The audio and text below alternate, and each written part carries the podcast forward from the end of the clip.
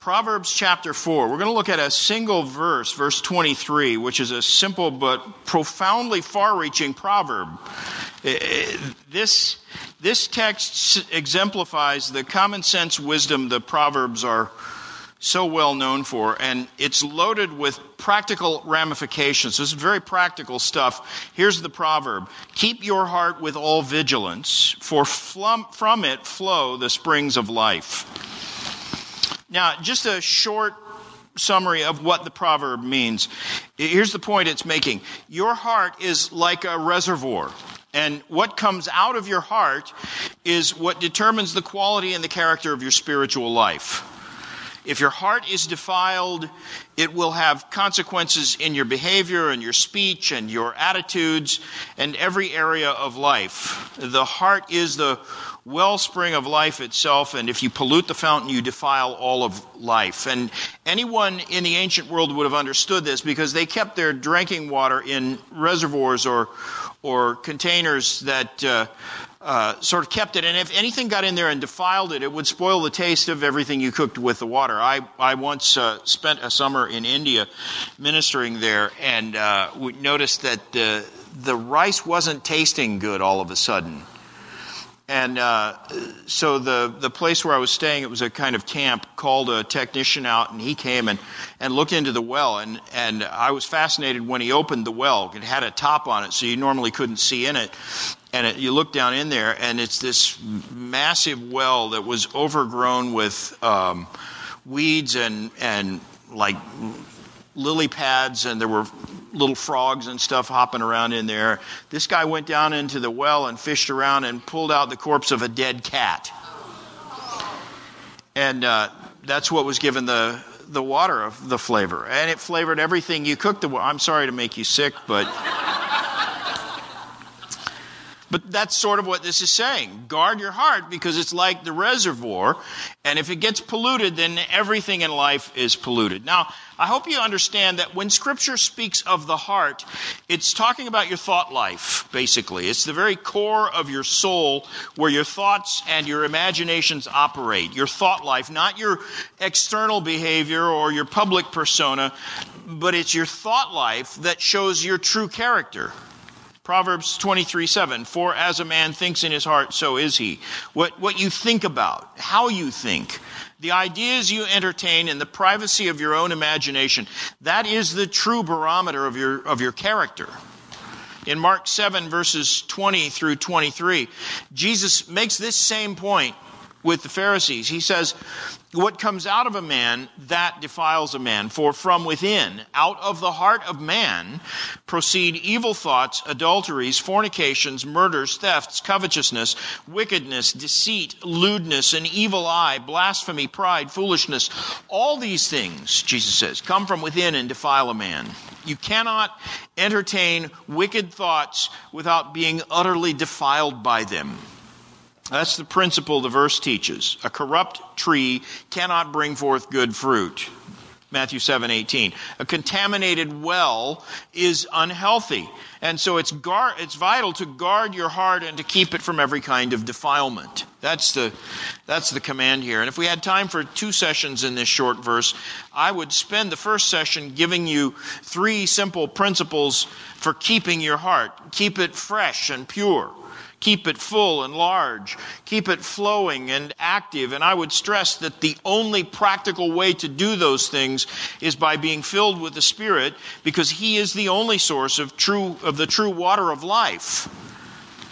And He's the only fountain that can supply pure water for the wellspring of life. So submit your heart and your mind to the Holy Spirit, and He will purify your mind. He will fill your thoughts with good things, and He'll guarantee that you'll neither be barren nor unfruitful through the knowledge of our Lord Jesus Christ. But what I want to focus on in this hour, since we've got only only 45 minutes together, are, some of the practical and doctrinal implications of the command that we're given in this verse. Keep your heart with all vigilance, for from it flow the springs of life. Or as a, a different version translates it, guard your heart because it's the wellspring of life. And there are three clear spiritual doctrinal ramifications of this verse that I really want to highlight for you this morning. Number one is the duty of guarding your heart. Second is the difficulty of guarding the heart. Third is the desirability of guarding the heart. We'll look at those one at a time. And again, is this outline in your notes? No, good. You're good. Okay, so you don't even need to worry about writing down the main outline. Now, let's look first at the duty of guarding the heart. Notice this is an imperative, it's a command. There is a duty clearly set forth in this verse, and it's essential that we embrace this duty and submit to the command. And in fact, I would say this is the chief practical duty of the Christian life as it pertains to us. We are taught by the first question in the Catechism that man's chief end is to glorify God and to enjoy Him forever. That is what God made us for, to enjoy Him and to glorify Him. And that's a fitting statement of our duty with respect to God. But our first and primary duty with respect to ourselves is the duty stated in this verse keep your heart with all vigilance. And as we're going to see, that's ultimately the only way we can glorify God and enjoy Him forever. Now, this is not an easy obligation, and we're going to talk about that when I get to the second point. But the point here is that it's an important duty. It's not easy to keep our thoughts pure and holy, but our sinful thoughts are the first and most important sins that we are called to crucify, to mortify, to put to death. The thought, the sins of thought. Remember, Jesus taught that those sinful thoughts are the source and the fountain of all the evil that defiles us. All of it. Everything that defiles you comes from your thought life. And when the Apostle Paul commands us to mortify sin in our members, his focus is not on external deeds either but on the internal thoughts of the heart. Colossians 3 5, which is the verse where he tells us to mortify sins in our members. He goes on then to give a list of the kinds of sins he has in mind. And these are, listen to them, primarily sins that fester in an unholy heart sexual immorality, impurity, passion, evil desire, and covetousness. Those are all sins of a lust filled mind. The words you find in the King James Version are inordinate affection, evil concupiscence, and covetousness. And every one of those words has to do with how we think, not what we do. Two more sins in that list fornication and uncleanness are likewise sins that are rooted in lust. And that means they're hatched in the mind first. He's not focusing here on the external action. He wants us to go to the source and purify that. So the process of mortifying all those sins involves getting control of the mind, the imagination, and the passions, the heart. He's calling for internal purification, not merely the reformation of our external behavior. He's not saying, you know, what your mother meant when you were a child and she said, behave. She meant act nice. Paul means think nice. That's how sanctification works.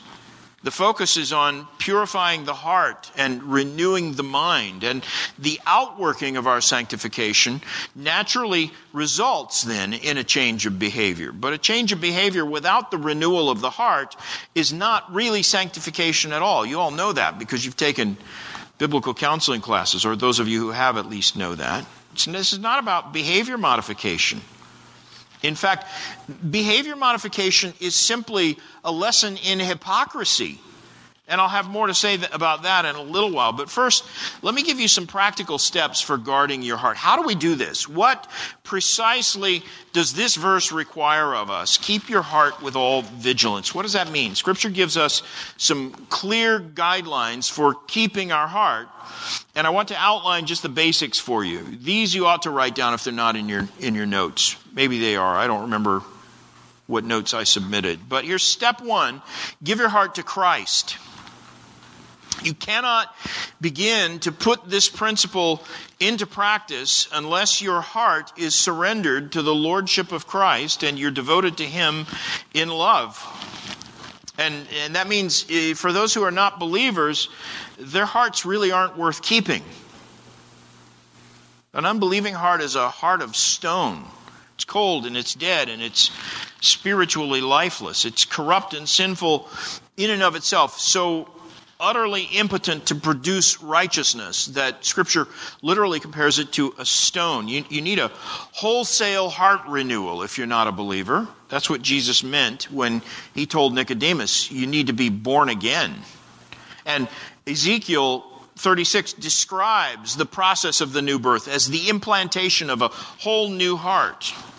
That's what theologians refer to as regeneration. It's a supernatural work of God renewing the heart, a wholesale renewal of the heart, and that means the will and the passions are overhauled as well, which is not something we can do for ourselves because it involves a spiritual resurrection. It's life from the dead. Without that resurrection, regeneration, your heart is utterly incapable of any righteous thing whatsoever, which is what Romans chapter 8 is saying at the very beginning, Romans 8, verses 7 and 8, when it says, The mind that is set on the flesh, and he's talking there about an unregenerate mind, is hostile to God. It does not submit to God's law. Indeed, it cannot, so that those who are in the flesh cannot please God.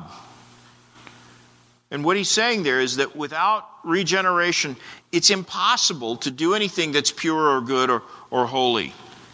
Without regeneration, you have a heart that is bereft of any righteousness, incapable of obedience to God, uh, unable to do anything to please Him. That is the doctrine of total depravity. And I didn't make it up. That's what the Bible teaches. If you don't have a regenerate heart, your heart isn't worth keeping, and it's impossible for an unregenerate heart to produce any true righteousness. But Christ invites us to give him our hearts. In fact, here in Proverbs, Christ is often personified as wisdom, and wisdom speaks in Proverbs 23 26. My son, give me your heart. That's the voice of Christ, who is, again, personified throughout the book of Proverbs as wisdom. You can't truly give your heart to wisdom without giving your heart to Christ. According to 1 Corinthians 1:30, Christ is made unto us wisdom. So, if you want to keep your heart, step 1 is this, give it to Christ. According to Ephesians 3, verses 16 and 17, the way to be strengthened with might by the Spirit in the inner man is to have Christ dwell in your hearts by faith. Give him your heart. Embrace him as the chief object of your love. Jesus himself said, you know, whoever loves mother or father more than me is not worthy of me. If he's not first in your heart, then you don't have any hope of keeping your heart pure. So that's step one. Step two, crucify your mind, mortify your evil thoughts. I already quoted Colossians 3 5, where Paul says this Put to death, therefore, that which is earthly in you. And this is a recurring theme in Paul's writings. Romans 8:13 For if you live according to the flesh you will die but if by the spirit you put to death the deeds of the body you'll live. Put your evil thoughts to death. Deal with them ruthlessly. Don't allow any breathing room for those wicked thoughts. Choke the life out of them. Romans 13, 14. Put on the Lord Jesus Christ and make no provision for the flesh to gratify its desires. This is one of the marks of a true Christian. Galatians 5:24 says it like this: Those who belong to Christ have crucified the flesh with its passions and desires. Now, if you struggle with this concept of mortifying your evil thoughts, uh, uh, there's a whole message that I did on this so you can download from the internet uh, called How to Deal with an Evil Habit. But the point I'm, I'm making there is that sinful thoughts are a, a, an especially perverse sin to commit because it's a fierce, deadly enemy that you carry inside your own head. And it must be met with force. Killed is the way Paul describes it, mortified, choked out of existence, rooted up, exterminated, and utterly purged from our lives. If you don't deal with the sins that occur in your mind that way, you will never overcome sin at all. Evil imaginations, covetous desires, angry thoughts, lustful passions, and every wicked thought, any one of those things will destroy you if you don't destroy it. And you'll never get control of your thought life if you're not proactive and deliberate and ruthless in mortifying and putting to death the sin that's in your heart. We'll talk about how to do that, Lord willing, before we close here. Step three put restraints on your heart that will keep you from entertaining iniquity in the private arena of your own mind. Get rid of the evil influences, in other words. Don't watch movies or read novels that fill your mind with wickedness. Have some self control in what you expose yourself to. 1 Timothy 4 7. Train yourself for godliness. In fact, look at the context of our verse. Proverbs 4:20. My son, be attentive to my words, incline your ear to my sayings. Let them not escape from your sight. Keep them within your heart, for they are life to those who find them, and healing to all their flesh. Keep your heart with all vigilance, for from it flow the springs of life. Put away from you crooked speech, and put devious talk far from you. Let your eyes look directly forward, and your gaze be straight before you. Ponder the path of your feet, then all your ways will be sure. Do not swerve to the right or to the left. Turn your foot away from evil. Now, in that, and just in the immediate context here, there's lots of sound advice about how to guard your heart. Look at it here with me. First of all, if you want to guard your heart, you have to guard your ears. Verse 20 Be attentive to my word, my words, incline your ear to my sayings. Be careful what you fill your ears with, which suggests, this verse does, that the, the focus of our hearing ought to be the wisdom of God's word. Be attentive, he says. Incline your ear to these sayings. I'm amazed at what some Christians do incline their ears to and fill their heads with. I, I, I, could probably tell a lot about the state of anyone's sanctification just by checking the presets on their car radio or what podcasts you download or whatever. And what do you listen to when you're alone and you get to choose for yourself? You know, when you're driving in your car, what do you tune into? Is it the shock jocks, the off color humor, the angry ranting of certain drive time radio personalities? Do you have this? We, in Los Angeles, there are a couple of guys in the afternoon on the radio who are angry all the time. And the rants are, I mean, really, just do you, do you, listen to that? Do you gravitate to music that is profane and full of iniquity? And I always wonder why would a Christian willingly fill his ears with profanity and lewdness? And how can a godly person actually derive enjoyment from that? And yet, in all in all truth, I find myself if I don't if I don't watch what I'm tuning the TV to or what I'm listening to on the radio. I find myself being entertained by wickedness. This passage seems to say, don't do that. Your, your listening should be dominated by that which edifies. Our ears ought to be inclined to wisdom and to the Word of God. If that's not the focus and the predominance of what you listen to when you're alone with time to think and to meditate, then you're probably not doing a very good job of keeping your heart.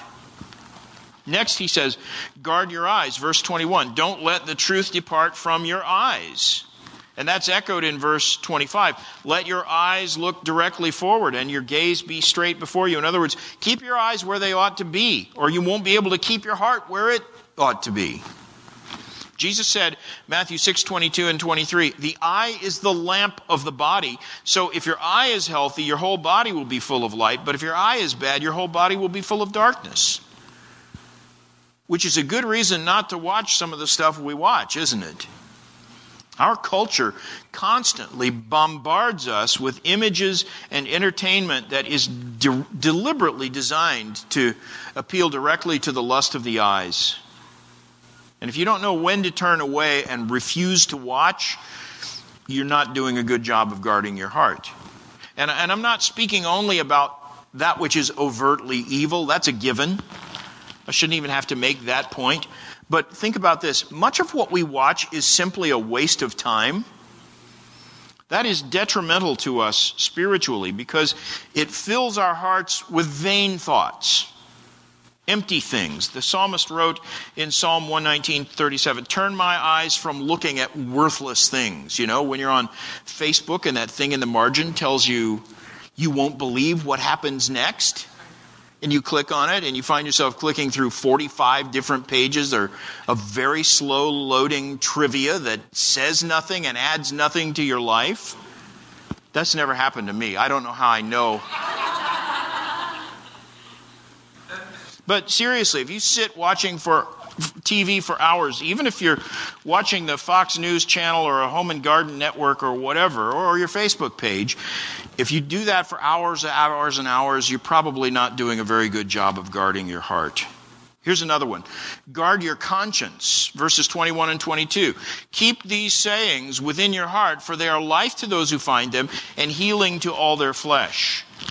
Now, when the writer of this proverb encourages us to guard our hearts, he's in effect telling us to keep a healthy and active conscience. That's really the broader point. You could almost paraphrase the point of this text that way. Cultivate a mind and a conscience that are informed by the Word of God. I, I don't need to say much about this, it's really self evident. Don't let the voice of God's wisdom be silenced in your heart by the hardening of your conscience. And there's more. Verse 24 Guard your tongue. Put away from you crooked speech. Put devious talk far from you. Proverbs 17:20 says, "He who has a perverse tongue falls into evil." One of the very practical ways you can mortify sin in your heart is by consciously and carefully restraining the expression of evil on your, in your speech which is one of the reasons it, it, it, so disturbed me five years or so ago when it suddenly became popular, even for preachers, to contextualize the biblical message by lacing everything they said with mild profanities. That's not how Scripture teaches us to talk. James 3, verse 2 says, If any man offend not in word, the same as a perfect man, and able also to bridle the whole body. He's saying there, if you can control your tongue, you'll be able to control your mind as well. And he's acknowledging it's like the hardest thing ever to do. And nobody does it perfectly. Here's another one. Guard your feet, verses 26 and 27. Ponder the path of your feet, then all your ways will be sure. Do not swerve to the right or to the left. Turn your foot away from evil. In other words, stay away from the places where temptation assaults you. That's pretty much straightforward, simple wisdom. You know, Jesus taught us to pray, lead us not into temptation, but deliver us from evil. And if you sincerely mean that prayer, then don't go places where you know you're going to be tempted. It's pointless to pray that prayer if you're going to willingly expose yourself to temptation. Recently, I, I, was saying some of these things in a message, and someone came to me afterwards and said, Well, you know, that's not really very balanced. Why didn't you warn about the dangers of legalism? You ought to do another message and explain why you shouldn't be legalistic about these things. Well, I, I have preached on legalism, and if you want to hear that, you can download it. But let me just say, I don't think that legalism is the biggest temptation most people in the evangelical community these days face. If most modern evangelicals have an imbalance, it's in the opposite direction, the direction towards worldliness, not legalism. But there isn't anything legalistic about uh, any of this. I haven't given you any lists or rule of rules or, or specific things you can and cannot do. I'm giving you a list of principles here. And I'm telling you that you ought to avoid temptation. And again, that's just such a basic principle of spiritual and biblical wisdom, and not at all a complex idea that I always wonder about anybody who would listen to a principle like that and say, but that's legalistic. Matthew 26, 41. Watch and pray that you enter not into temptation. The spirit indeed is willing, but the flesh is weak. 1 Peter 5, verses 8 and 9. Be sober minded, watchful. Your adversary, the devil, prowls around like a roaring lion, seeking someone to devour. Resist him, firm in your faith. And you're in Proverbs 4. Look at verses 14 and 15. Do not enter the path of the wicked and do not walk in the way of the evil. Avoid it. Do not go on it. Turn away from it and pass on. Don't walk in the counsel of the ungodly or stand in the way of sinners or sit in the seat of the scornful. And if that sounds legalistic to you, then you're probably having a hard time guarding your heart. Two more things, and then I'll move on to the next point. Keeping your heart also entails a watchful, cautious self control over your emotions. It's an important thing to say today, these days. People let their emotions, people confuse their minds with their emotions. Let their emotions drive what they believe and what they think. Don't let that happen. It should be vice versa, that our mind controls our emotions. Emotions are good in their place, just like your arms are good, but they're not for walking. Your nose is good, but it's not for driving nails. In the same way, your emotions are good, but they're not for thinking. Scripture condemns the person who thinks with his emotions. James 3:15 refers to that kind of thinking as sensual wisdom. That's what it means. Sensual wisdom, a sort of thinking that's driven by emotion, passion. James says the wisdom, this wisdom, this sensual wisdom descends not from above, but is earthly, sensual, devilish. It produces bitter envying and strife in the heart.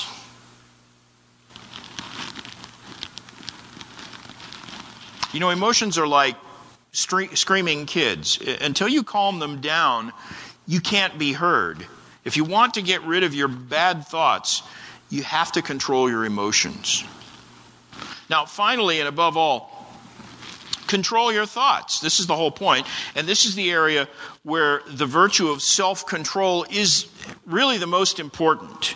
It's the one arena where your entire battle for self control is going to be won or lost in your mind. If you willingly and deliberately allow yourself to indulge in evil thoughts and wicked fantasies, you are filling the wellspring of your life with poison, and there's nothing more self destructive. Keep your heart with all vigilance, for from it flow the springs of life. Now, let's move on. That's the first implication of our text. It's a command, so it's the duty of guarding your heart. Doctrine number one that we draw from this text is it is your bounden duty to guard your heart. You need to do it carefully and diligently and conscientiously. And that's a good place to make the transition to doctrine number two the difficulty of guarding the heart.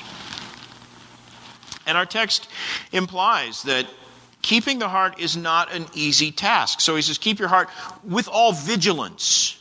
This is not something that you can do casually. It's not something that comes naturally to any of us. It, you can't do it passively. It, it, it requires diligence and effort and perseverance, persistence, constancy, industry. It's a struggle. And, all, and that's all an understatement. Jeremiah 17 9 says, The heart is deceitful above all things and desperately sick. Who can understand it? Genesis 8:21 God himself says the intention of man's heart is evil from his youth. And he says that both before the flood and after when all you've got is Noah and his family and Noah a redeemed man, a righteous man in that sense, and yet God acknowledges that his heart is still wicked. According to Psalm 51, verse 5, we are brought forth in iniquity. Solomon said in Ecclesiastes 9 3, the hearts of the children of men are so full of are full of evil and madness. Madness is in their hearts all the while they live. We are hopelessly, desperately, and completely wicked in and of ourselves. That's the state of every fallen man. And again, that's the doctrine of total depravity. Romans 3:10 as it is written, none is righteous, no not one. And uh, while things change when you become a believer, the remnants of all that sin are still with us. So we're still commanded not to trust our hearts. They will deceive us. And bear in mind that Jesus said, all of the sin we struggle with emanates from within our hearts. That's true of believers as well as unbelievers. Matthew 15, 19, and 20, Jesus said, For out of the heart come evil thoughts, murder, adultery, sexual immorality, theft, false witnesses, slander. These are what defile a person. He's saying the heart is the source of the whole human problem in the first place. So we have to guard our heart not only from evil influences that assault us from the outside, but more importantly, from the evil that breeds right there within. Proverbs 28 26. He who trusts his own heart is a fool, Here's a good lesson. You can never trust your own heart too much. And you can never, or rather, you can never trust your own heart too little, and you can never trust God too much. I said that backwards. Don't trust your heart, but do trust God. That's the idea. We, we face perpetual threats to the purity of our hearts.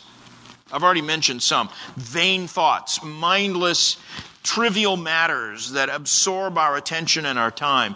The pleasures of sin entice us, the lure of the world, the wiles of the devil, the sinful tendencies of our own flesh. All of these things gang up on us and appeal to the wickedness and the corruption that lies in our hearts, the wickedness inside us that causes the problem because it's always ready to respond to any catalyst. And you cannot cleanse your own heart. Proverbs 20, verse 9 says, Who can say, I have made my heart clean, I am pure from my sin? And the implied answer is, nobody can say that. Job 14, verse 4, Who can bring a clean thing out of an unclean? No one. 1 John 1, verse 8, If we say we have no sin, we deceive ourselves, and the truth is not in us. So this is a huge problem. Our hearts are desperately wicked, and we can't change that any more than a leopard can change its spots. We can pretend we're basically good. That's what a lot of people do, but that doesn't change reality. One of the one of my favorite Puritans is a sort of obscure Scottish Puritan named Andrew Gray. And he said this If there were a window opened into each of our hearts through which uh, every one of us here might behold one another's hearts, we would become monsters and wonders to one another and to ourselves likewise. That's true, I think. Our hearts are breeding grounds for all kinds of evil. And according to 1 John 1:10, if you think you're an exception to that rule, you're self-deceived, you're calling God a liar, and his word is not in you. To quote Proverbs 28:26 one more time, he who trusts in his own heart is a fool. And that's why it's just no simple task to keep our hearts pure. Remember that Adam had a heart that wasn't even already defiled with sin, and he managed to keep it pure for only a very short time. He was fallen before he and Eve had even conceived their first child. That shows the difficulty of keeping a pure heart. And it also gives us some perspective on what kind of diligence is required for the keeping of our hearts. This is something you have to do constantly. If you only keep your heart pure part time, that's just hypocrisy. It's an abomination to God. If the only time you think about these things or, or strive to obey is when you're listening to a message on the subject or when you come to the Lord's table or when it's otherwise convenient, then all you're doing is practicing the religion of the Pharisees. That's merely honing the skill of hypocrisy. There are times when it's fairly easy to guard our hearts, when we're under affliction or under conviction or in church or in public. It's much easier to keep our hearts pure and focused when, when we're in a group rather than when we're alone in private enjoying our leisure. And frankly, that's why trials and difficulties are good for us. It's why God providentially sends us trials and afflictions. That's an act of mercy because when circumstances force us to be dependent on the Lord, our hearts stay fixed on Him. But the real test of obedience in this whole matter is whether you are able to keep your heart pure in private, when you are alone, when things are going well, when you have an opportunity to rest from the cares of life, your leisure time, and especially when nobody's looking. That is when it is most vital to keep a careful watch over your heart. And sadly, that's when most of us fail miserably. So, what's the solution? Well, devote your, yourself, especially in your leisure time, to the task of cultivating humility and repentance and holiness and the fear of God. In other words, give your private life to God. It's relatively easy to be a Christian in public. It's a fairly simple matter to search your heart and examine your life if you only do it once a week and limit your self examination to those times when you come to the Lord's table. But if you do that, Scripture says God despises your worship. Listen to Isaiah 66, verses 2 and 2 through 4. He says, this is God speaking. This is the one to whom I will look. He who is humble and contrite in spirit and who trembles at my word. He who slaughters an ox is like one who kills a man. He who sacrifices a lamb is like one who breaks a dog's neck. He who presents a grain offering like one who offers pig's blood. He who makes a memorial offering of frankincense like one who blesses an idol. These have chosen their own ways, and their soul delights in their abominations. I also will choose harsh judgment for them and bring their fears upon them, because when I called, no one answered. When I spoke, they did not listen, but they did what was evil in my eyes and chose that in which I did not delight. In other words, God's saying, if you choose your own way, if, if your private life is devoted just to personal pleasure where you seek delight, especially in, in things that God deems abominable, then when you come to worship, your worship is an abomination to Him. It's repulsive to God. Your sacrifice, and this is the exact imagery He uses, your sacrifice is no more valid if you do that, if you live the life of a hypocrite. Whatever sacrifice you make to God is no more valid than if you offered pig's blood to Him. And your supposed uh, uh, service to God is an offense to Him. You may think you're sacrificing a lamb, but it's no more acceptable to God than if you severed the neck of a dog and tried to offer the dog's corpse. Proverbs 15:8 The sacrifice of the wicked is an abomination to the Lord. So what is acceptable to God? Well, I just read it, Isaiah 66 2. This is the one to whom I will look. He who is humble and contrite in spirit and trembles at my word. Psalm 51 17 says the same thing. The sacrifices of God are a broken spirit, a broken and contrite heart, O God, you will not despise. So, in other words, it's the offering of our hearts that is most acceptable to God. And by definition, you cannot do that on a part time basis. If God is to have our hearts, He has to have the whole heart.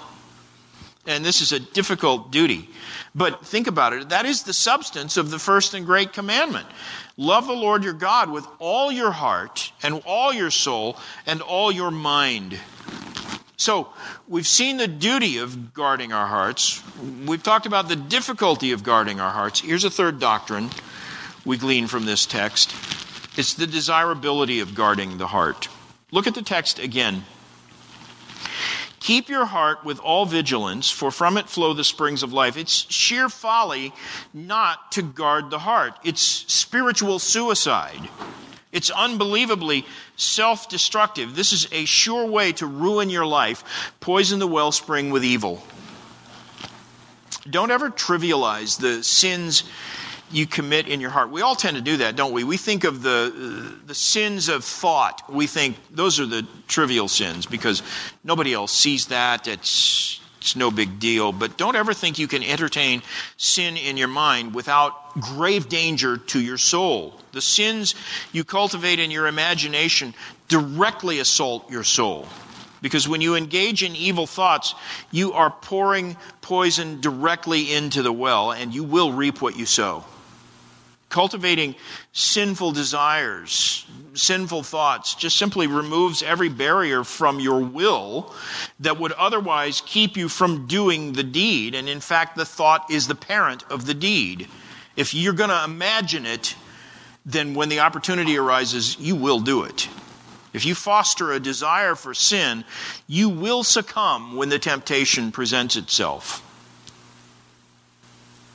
Proverbs 25 28 says, A man without self control is like a city broken into, without, left without walls. In other words, uh, if you stoke your mind with evil thoughts, you are fanning the flames of temptation.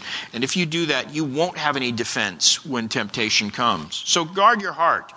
It's the wellspring of life. If you defile the fountain, you destroy yourself. Galatians 6, verse 7. Do not be deceived. God is not mocked, for whatever one sows, he will reap. That, in and of itself, is a good reason we ought to guard our hearts. It's the only way to safeguard our own well being. But there's something even more serious at stake than your earthly reputation and happiness when you give your heart over to evil thoughts. By entertaining evil in the heart, we incur the wrath of God. Psalm 66:18 says, "If I regard iniquity in my heart, the Lord will not hear me." Job said something similar. Job knew, knew something about keeping his heart pure, and he also experienced God's grace in the midst of his trials. But in Job 27, verses 8 and 9, he said, For what is the hope of the hypocrite? Though he may gain much, if God takes away his life, will God hear his cry when trouble comes upon him? And the implied answer is no. By being hypocrites, we actually cut ourselves off from, from the grace God gives us. It's the heart. And you know this, right? That it's the heart, not merely our behavior, that God sees and will judge. 1 Chronicles 29 17, David prays, I know also, my God, that you test the heart and have pleasure in uprightness. In Jeremiah 17 10, the Lord himself says, I, the Lord, search the heart and test the mind to give to every man according to his ways. And Revelation 20, uh, 2, verse 23, echoes that. Uh, it says, For I am he who searches mind and heart, and I will give to each of you according to your works. So God sees every thought of our hearts. He knows our hearts perfectly. And I could quote a string of scriptures that prove that, but you've heard most of them, and, and I'll save time here and skip over that just to say that Scripture is full of this truth. God sees our hearts.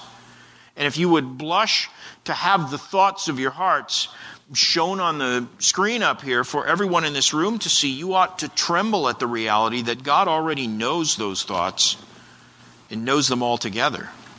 Jesus said, Blessed are the pure in heart, for they shall see God. Hebrews 12:14 adds this, without holiness no one shall see the Lord.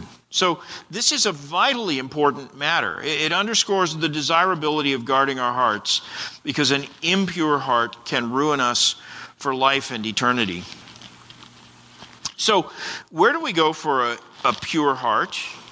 Well, I've already spoken of the utter impossibility of cleansing your own heart. If it's impossible to do that, why does this verse command us to guard our hearts? If our hearts are deceitful, how do we do this? What is the answer to that?